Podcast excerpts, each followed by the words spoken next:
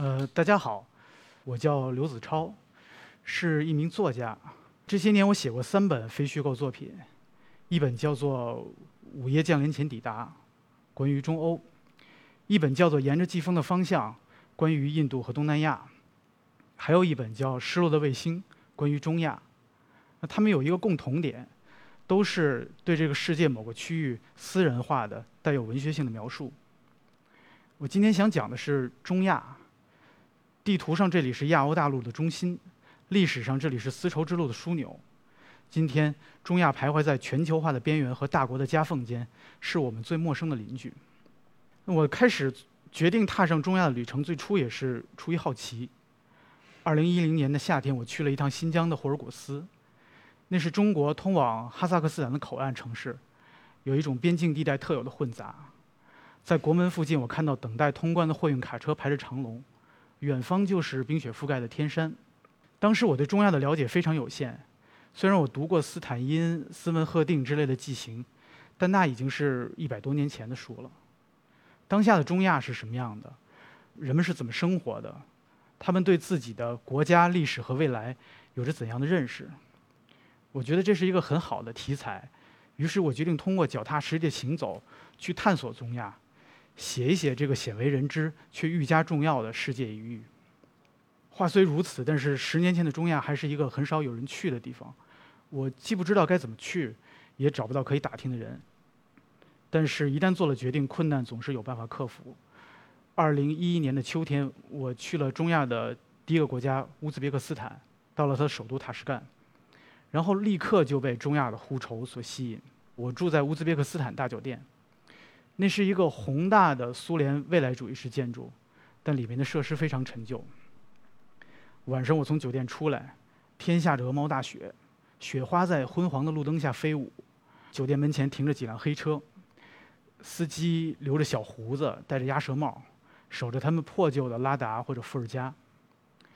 那一瞬间，我感到自己好像穿越回了九十年代初的北京。那种后苏联时代的几乎被世界遗忘的感觉。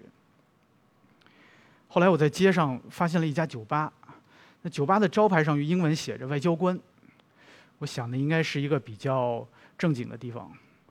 没想到进去之后，这个大吃一惊，那酒吧里到处都是穿的特别少的女孩。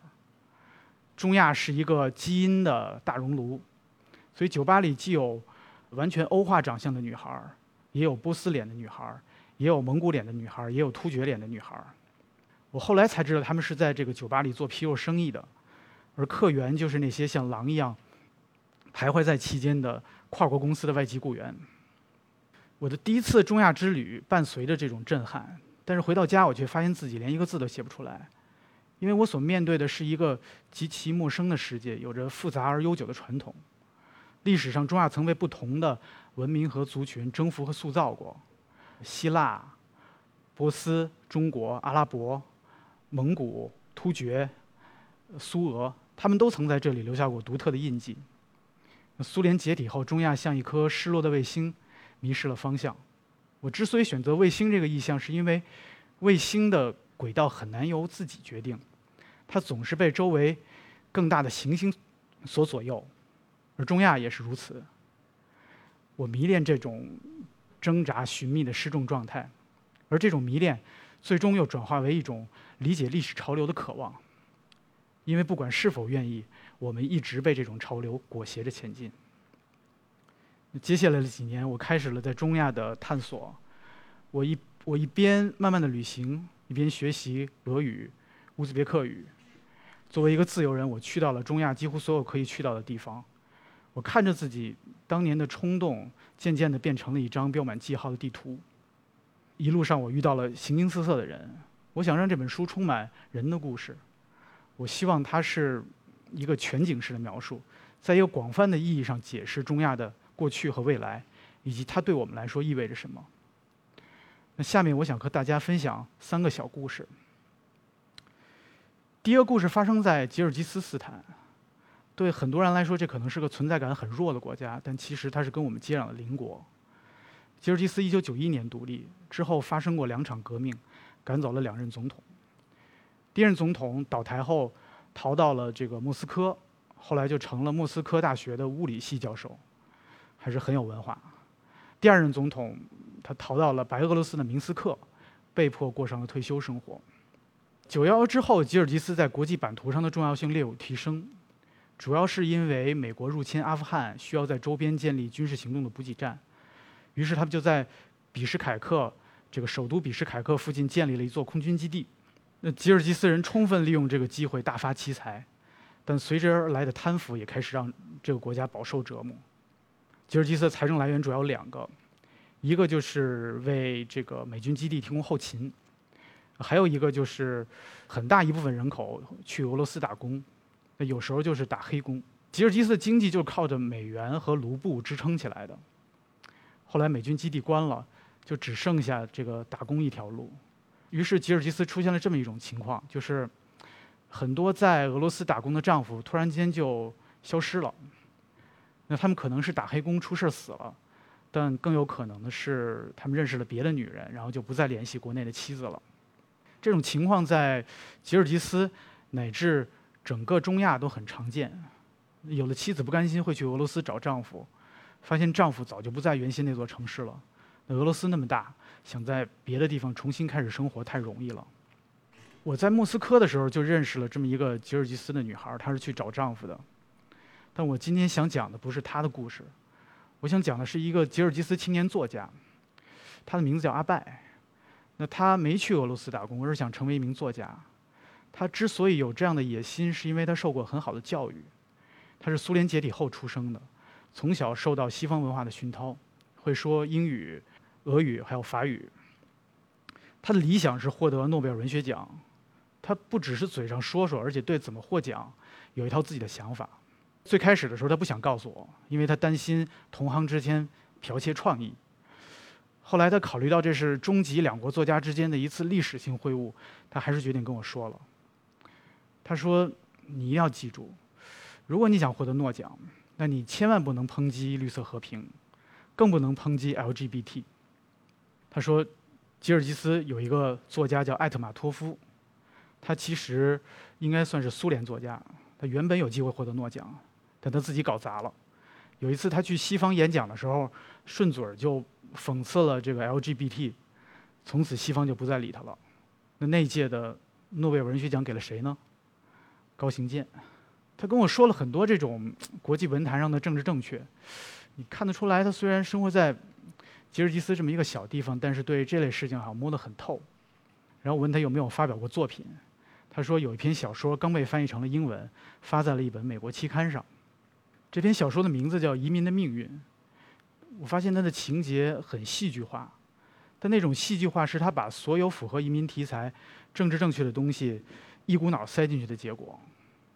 他也很国际化。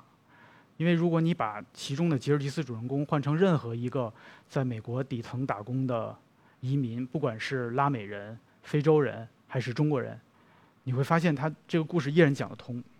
这时我就明白，他这个小说不是写给吉尔吉斯人看的，也未必是他真正想讲的故事，而是为了能在一本美国期刊上发表，按照他所理解的美国读者的喜好制造出来的故事。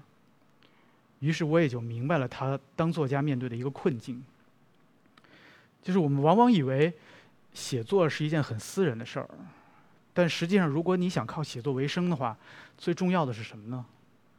是生活在一个有文化和经济条件的社会，这个社会要有一套复杂的商业结构，有消费文学的需求，有一套完整的产业，有真的会去买书和看书的读者。那我们生活在中国这样的国家，很容易以为这样的社会是理所当然的，但其实不是。比如在吉尔吉斯，如果你想成为作家，你要么移民，要么用外语写作，要么尽量把自己的故事套进别人的框架里。但无论哪种方式，你最后都可能会成为一个流亡作家。来这个节目之前，我特意去网上看了一下他的近况，我发现他的头像变成了一个大胖小子。我们。互相问候，聊聊疫情。他跟我说，他结婚了，生了个儿子，那也找了份工作。然后我问他有什么打算，他说可能等这个疫情缓解之后，他可能去俄罗斯做点生意。他就没有再提写作的事儿。那今天当我站在这里讲他的故事的时候，我觉得我其实是那个幸运的人，因为虽然大家都说当作家很苦很穷，但假如你不幸有了这个抱负，他还是有这个实现的条件。我在中亚也遇到过很多有抱负的人，但在那样狭小的社会里，你可以想象你能有多少选择的机会，你实现抱负的难度有多大。于是这就引出了我下面想讲的这个故事。这个故事发生在塔吉克斯坦。那即便在中亚五国里，塔吉克斯坦也很特殊。首先，它百分之九十三的国土面积是山区，有一半以上的海拔在三千米以上。那最大的一片山是帕米尔高原。这样的国土面积的四分之一，但是几乎没有几乎没有工业，大部分是无人区。那第二点，它与阿富汗享有漫长的边界线，帕米尔公路几乎就是沿着这条边界线在走。阿富汗是著名的一个毒毒品产地，帕米尔公路有一个别名叫海洛因公路，因为大量的毒品就是通过这条路先运到俄罗斯，再运到欧洲的。当你走在这条路上的时候，不时可以看到荷枪实弹的士兵。但是巡逻的效果非常有限，因为当地人告诉我，这个毒贩已经会用无人机了。第三点呢，就是塔吉克人是中亚唯一的这个波斯民族，那其他几个民、其他几个斯坦其实都是突厥民族。但有一个问题就是，这个波斯语用的是阿拉伯语字母拼写，而塔吉克语用的是俄国人的西里尔字母拼写，于是就造成一种很尴尬的情况，就是。塔吉克人在用俄国人的字母拼写波斯人的文字，那其结果就是他们成了这个世界上最孤独的人，除了他们自己，再也没有别人可以理解他们。一九九一年，塔吉克独立，然后杜尚别市中心有一座列列宁像，成为了整个中亚地区第一座被推倒的列宁像。接着，塔吉克内战就爆发了，各种宗派势力互相残杀，这场内战打了五年，其结果是灾难性的。不仅让这个国家变得满目疮痍，而且独立二十年后还没有恢复到独立前的水平。有一天下午，我就在这个曾经有列宁杜尚别曾经有列宁像的那个公园附近晃荡，然后碰到了一个叫幸运的大学生，他拦住我，突然，然后用中文对我说：“哥，我正在学中文，那个我给你当免费导游吧。”我在国外呢，其实很少遇到这种情况，一般遇到也会礼貌的拒绝。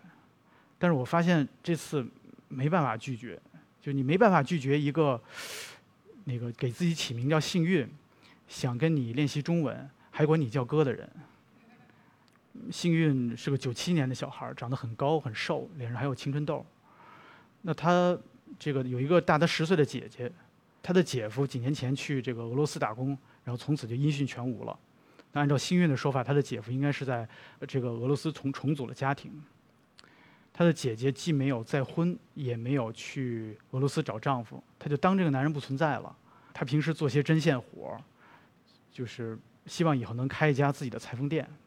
就是幸运说，她的姐姐的这个手艺特别好。有一次，她在这个街上拦住了一个中国女人，想跟她练中文，结果那个女人从她幸运姐姐那儿买了两条裙子。幸运不喜欢俄罗斯，也不想去那边打工。因为在俄罗斯打工的塔吉克人一般只能做那种修路盖房啊、打扫卫生之类的工作，他也不想去美国。他以前有一个女朋友，他女朋友的叔叔在美国做生意，那他女朋友的人生理想就是将来去美国，但他显显然没把幸运考虑进去。幸运很生气，也很受伤，他觉得自己像河床上一艘搁浅的小船，无处可去，而女朋友却是大海上神气活现的这个航行者，有着固定的方向。于是他他开始学习自学中文作为一种对抗。他决定，如果说女朋友要去美国，那他就要去中国，留学赚钱，出人头地。我对他说：“我其实很能理解你这种赌气的心态。”幸运先是自学，然后就报了孔子学院。他说：“他说他准备参加一个汉语能力考试，一旦通过这个考试，就能获得中国大学的奖学金，每月还有一千多块钱的补助。”那这就是他。经常在路上转悠，想找中国人练口语的原因。幸运有句口头禅叫“我被困在这里了，哥”。然后他就不失时机的问我能不能借他两百块钱。呃，我跟他开玩笑说：“那个你学中文，你应该知道，在中国，在中在我们中国的文化里，如果你刚认识一个人就管对方借钱，那我们会很容易认为你是个骗子。再说两百块钱也解决不了任何事情。他说那怎么办？我说你现在在学中文，将来会去中国留学，你肯定不会困在这里。我当时在杜尚别是为了研究一个叫 Victor Boot 的人，他是塔吉克人，在杜尚别的这个贫民区长大，当过格鲁乌的少校。苏联解体以后，他摇身一变成了一个军火贩子，不仅向这个阿富汗的基地组织提供军火，也为那些非洲的内战国家输送武器。他在这个阿联酋的海边买了一座大别墅，靠自学掌握了六七种语言。后来他就干得风生水起，上了美国人的通缉名单这个排在第二位，第一位是本拉登。然后到了杜尚别之后，我就很想看看这个人的成长环境，因为我很好奇，在这么一个闭塞的地方，怎么会冒出这么一个人来？我本来打算坐公交车去，但是杜尚别的公交车正在推行这个刷卡制度，所以我只好改坐这个可以付现金的黑车。我很快就发现了一个奇怪的现象，就是那些每当有黑车经过的时候，那个司机就会像拈花微笑的佛陀一样做一个这个手势。那我开始以为这是发现我是外国人在跟我打打招呼，然后后来幸运说不是，你想多了哥，这个是一个暗号，代表这辆黑车的行驶线路呢与这个数字的公交车相同。然后我们就上了一辆公交车，奔向这个贫民区。在市中心的时候，还有一些高大的建筑物，但是到了外面，你发现整个天际线的规模都在缩小。在市中心的时候，你还能看到一些穿着不错衣服的人，但到了外面。到了郊区，你发现人的阶层也开始向下移动。我们就到了目的地，下了车，周围都是人，有的跟我们一样在在闲逛，有的在做点小小生意。对面就是一片苏联风格的住宅区，阳台上晾着衣服，竖着卫星电视接收器，淡黄色的墙壁上已经都开裂了，有的地方补上了水泥，有的地方就就暴露着砖头。我们转来转去，后来就路过了街边的一家小酒馆。那这个小酒馆，在我看来，完全是在这个墙上开了个洞而已。然后不时有男人走过来，就是跟老板简单的说两句，然后就会这老板就紧张兮兮的从柜子下面拿拿出一瓶劣质的伏特加，倒上一杯递给对方。然后他在这个案板上切两片黄瓜，切两片番茄，撒一点盐，再配上一段这个已经蔫头大脑的小葱，这就是免费的下酒菜。那些男人全都用俄国人一口闷的方式喝酒，喝完以后发会儿呆，然后就面无表情的走了。这时进来两个男人，他们怀里就是抱着黑皮包。老板倒了两杯酒以后呢，他们从皮包里掏出证件晃了一下。幸运说他们其实是执法人员，来这里检查无证私售烈酒的。那他们这这几这两个男人就绕到了柜台后面，把那些伏特加的酒瓶子都没收了，然后又罚了一笔钱，就走了。他们走了以后，我发现老板实际上松了口气，他脸上既没有愤怒，也没有失望，因为某种程度上，这个执法人员和小商贩之间是一种共生关系。前者的工资很少，就必须靠罚款来维持，但是他不会置后者于死地，因为假如你一次性的罚破产了，那以后就没得罚了。所以对小商贩来说呢，交罚款相当于交了保护费。之后的一段时间，他就可以比较放心的卖酒了。我就跟这个老板聊了起来，问了他几个关于内战的问题。他当时特别的这个惊讶，他没想到一个外国人居然对塔吉克内战有有所了解。对他来说，那是一段心痛的回忆。他的弟弟就死于内战，就死在这条街上。所以这条街和这个小酒馆对他来说，既是他的伤心之地，也是他现在唯一还有机会赚点钱的地方。在整条街上，我都能感到这种类似的情绪在跳动。然后我就意识到，一个不管是一个多么闭塞的地方，都有可能冒出几个像 Victor Boot 这样的枭雄，因为这种天才式的人物往往是不受环境影响的，但是大部分人只能过着十分卑微的生活。当然，你也可能遇到几个像幸运这样的年轻人，他们不甘心命运，渴望找到一个出口。这时，如果你给他们一个机会，他们就可能飞出去；如果没有这个机会，他就可能会慢慢的沉落。一年以后，我正在哈萨克斯坦收到了幸运的一封邮件，他说他通过了那个汉语考试，拿到了中国一所大学的奖学金。我当时特别高兴，因为我知道那个考试很难。那现在他终于有机会改变自己的命运了，他的这个三个理想去中国赚钱、出人头地，至少有一条已经实现了。然而，幸运现在又有了新的烦恼，他现在想的是怎么能留在中国了。他需要面对的是一个完全不同的文化、不同的社会，以及在这样的文化和社会里，作为一个外来者，他能不能找到一个立足之地？我想，对我们来说，这可能同样是一种挑战，因为在不久的将来，我们或许将面对这个问题，就是如何接纳像幸运这样的人。我们的选择不仅决定了幸运能不能留下来，在更大的层面上，也决定了我们的未来。那这些年我在中亚的时候，很明显能感到这个中国的存在。很多这个基础设施是中国援建的，比如从塔吉克北部重镇这个苦展到杜尚别，这相当于从上海到北京的公路，以前是季节性的，一到冬天就断。由于中国打通了很多隧道，现在全年可以通行。走在中国修的路上，你是可以明显的感觉到的，那种沥青铺设的方式，那种轮胎摩擦的声音。但是我作为一个旅行者，其实不太喜欢走中国修的路，因为当地车普遍都超载，也没人这个系安全带。那过去走烂路，开不快，安全还有保障。现在动辄可以开出一百公里每小时的时速，对面有车来也不减速，而是故意制造一种呼啸而过的效果。每次这个出发前，司机都会带着全车的人向真主祈祷。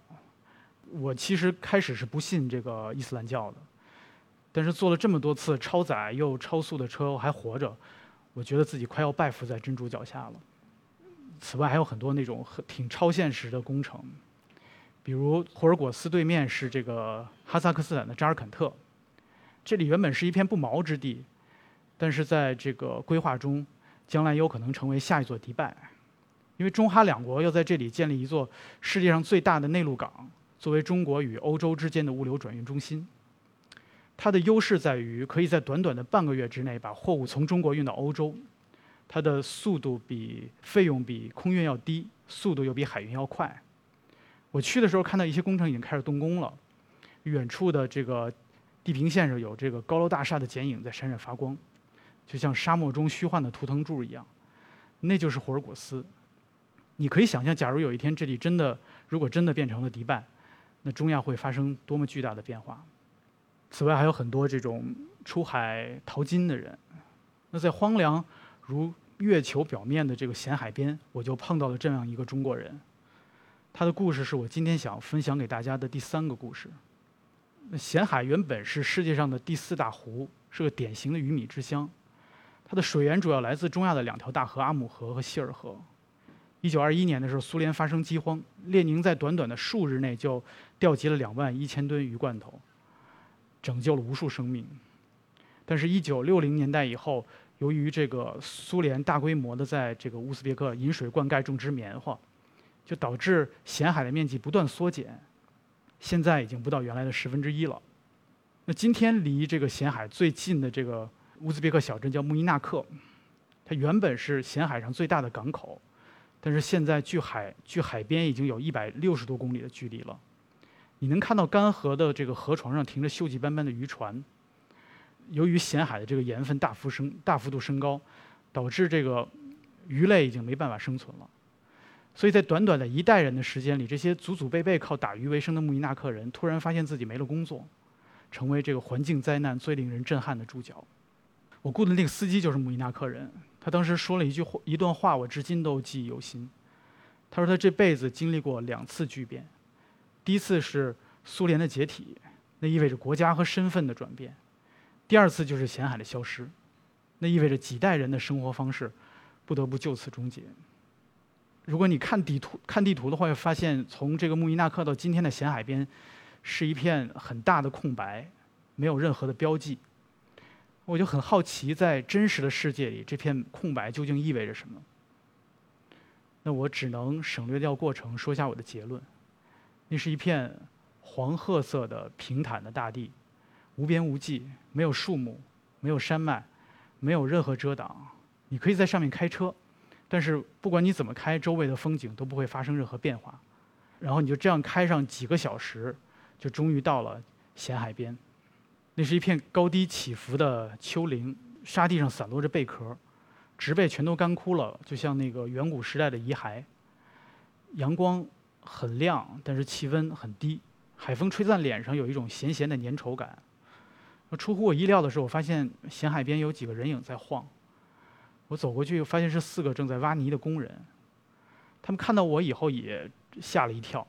我问他们在干什么，他们说在收集这个泥中的一种虫卵。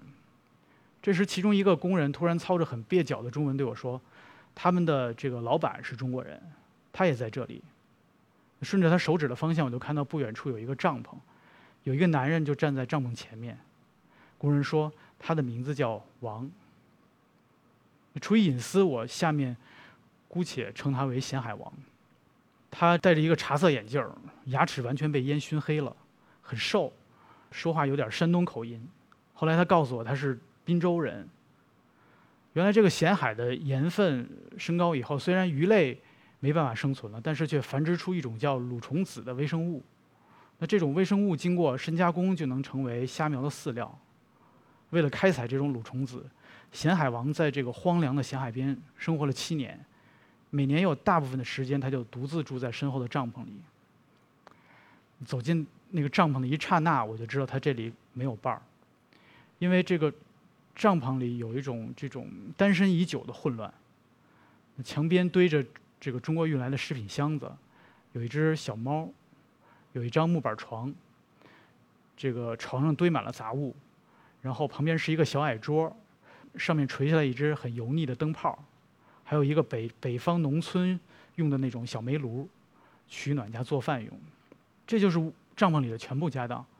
你很难想象这是一个人长达七年的居所。咸海王说他这里没有信号，也没有网络。那离他最近的 WiFi 在穆伊纳克的厂房，也就是一百六十多公里之外。所有的补给，包括淡水，都从外面运进来。他每两个月去一次厂房，收发邮件，向中国的中国的总部汇报工作，然后再驾车返回这里。他手下有四个当地工人。他们通过简单的俄语交流。那咸海王禁止工人酗酒，但他也知道在这种地方人人都会喝，只要你不闹出事儿来，他就应该睁一只眼闭一只眼。他管这个叫中国人的智慧。他说白天其实过得很快，去这个海边转转看看虫卵的情况，这个一天就过去了。到了晚上他会简单的做点饭，因为吃不惯工人做的菜，他从来都自己做饭。然后他这时候特别兴奋地告诉我说，他前几天刚弄到了一点大白菜，还没吃完。但他谈论大白菜那个口气，好像就像我们平时谈论大闸蟹的口气。这个长时间的与世隔绝让他的烟瘾大增。我们说话的时候，他几乎一刻不停地在抽烟。他说到了晚上还要有酒，如果没有酒是很难熬的。那开始他喝从这个中国带回来的带过来的白酒，但很快就喝完了。现在他喝更容易弄到的伏特加。但是即便如此，每到一个临界点，他还还是会感到濒临崩溃。然后我问他在这种地方崩溃是一种什么感觉？他说怎么形容呢？就是心特别慌，站也不是，坐也不是。这时他就会骑上四轮摩托，在荒无人迹的丘陵上狂飙，冲上高处再冲下来，让飙升的肾上腺素麻痹自己。他说附近有一只母狼，他们经常互相对视。然后他突然加大油门冲向母狼，把那个母狼吓得转身就跑，这个发出凄厉的嚎叫。就这样折腾一个多小时，脸被风吹得麻木了，心里才好受一些。那天晚上，我跟咸海王一起吃了晚餐，他拿出一瓶伏特加，还有一盘非常非常珍贵的炒白菜。他向我讲起以前来过这里的人，不时掏出手机给我看当时的照片儿，那都是几年前的事儿了，他还记得清清楚楚的，仿佛在谈论昨天刚发生的事儿。因为对他来说，有人来就像是一场节日，那这个节日的频率呢是以年计算的。我们很快就喝完了一瓶伏特加，他几次说要走，却又主动挑起新的话题。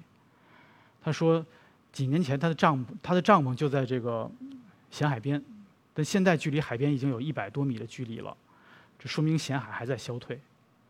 他说，咸海中间有一座小岛，传说中是有恶狼守护着宝藏。但实际上，那是苏联进行秘密生化试验的地方。那个小岛原本沉没在这个海底，但因为咸海的消失，现在已经慢慢的浮出了水面。后来他终于走了，我钻进睡袋，却感到特别的清醒。我想起了约瑟夫·康拉德的小说《黑暗的心》，那里面写了一个叫库尔兹的白人，他独自生活在刚果的热带雨林里，为大英帝国搜罗了不计其数的钻石和象牙。那那是一百多年前的故事了，当时的英国在世界上开疆拓土，那现在这种开拓的角色似乎轮到了我们。我看到咸海王在这种非常极端的环境里，依旧保持着强大的、无法摧毁的内核。这一点让我感到深深的震撼。我觉得像咸海王这样的中国人，或许还有很多，他们散落在这个世界的各个角落。那他们可能仅仅是为了谋生，也可能是有更大的抱负。但是不管怎么说，中国人与世界的关系，从来没有像今天这样的紧密、生动而复杂。当我最初想写《中亚》这本书的时候，我其实还没有意识到这一点。但是这些年的行走和思考，让我渐渐地感到，如果说中亚像一颗失落的卫星，徘徊在不同的文明与势力之间，那么中国或许最终将改变这里的引力，而眼下正在发生的一切，或许只是一个开始。那作为作家，我写作的动力之一就是去见证这个世界的流动，抛弃抽象的观念，捕捉其中纷繁的细节。那么制造这个流动，并且居于核心的，永远是人。不管是吉尔吉斯青年作家。学中文的幸运，咸海王，还是我在书里写到的其他人，人的生存经验就像是历史河流上的卵石，从当下向着未来延展，阐明了这个世界演进的曲折。那当我们通过旅行和写作打捞起这些卵石的时候，它就会慢慢的构筑起你的世界，而这个世界可能比真实的世界更牢固，也更有依靠感。我想这就是旅行和写作的意义。也是我一直在做这件事的原因。谢谢大家。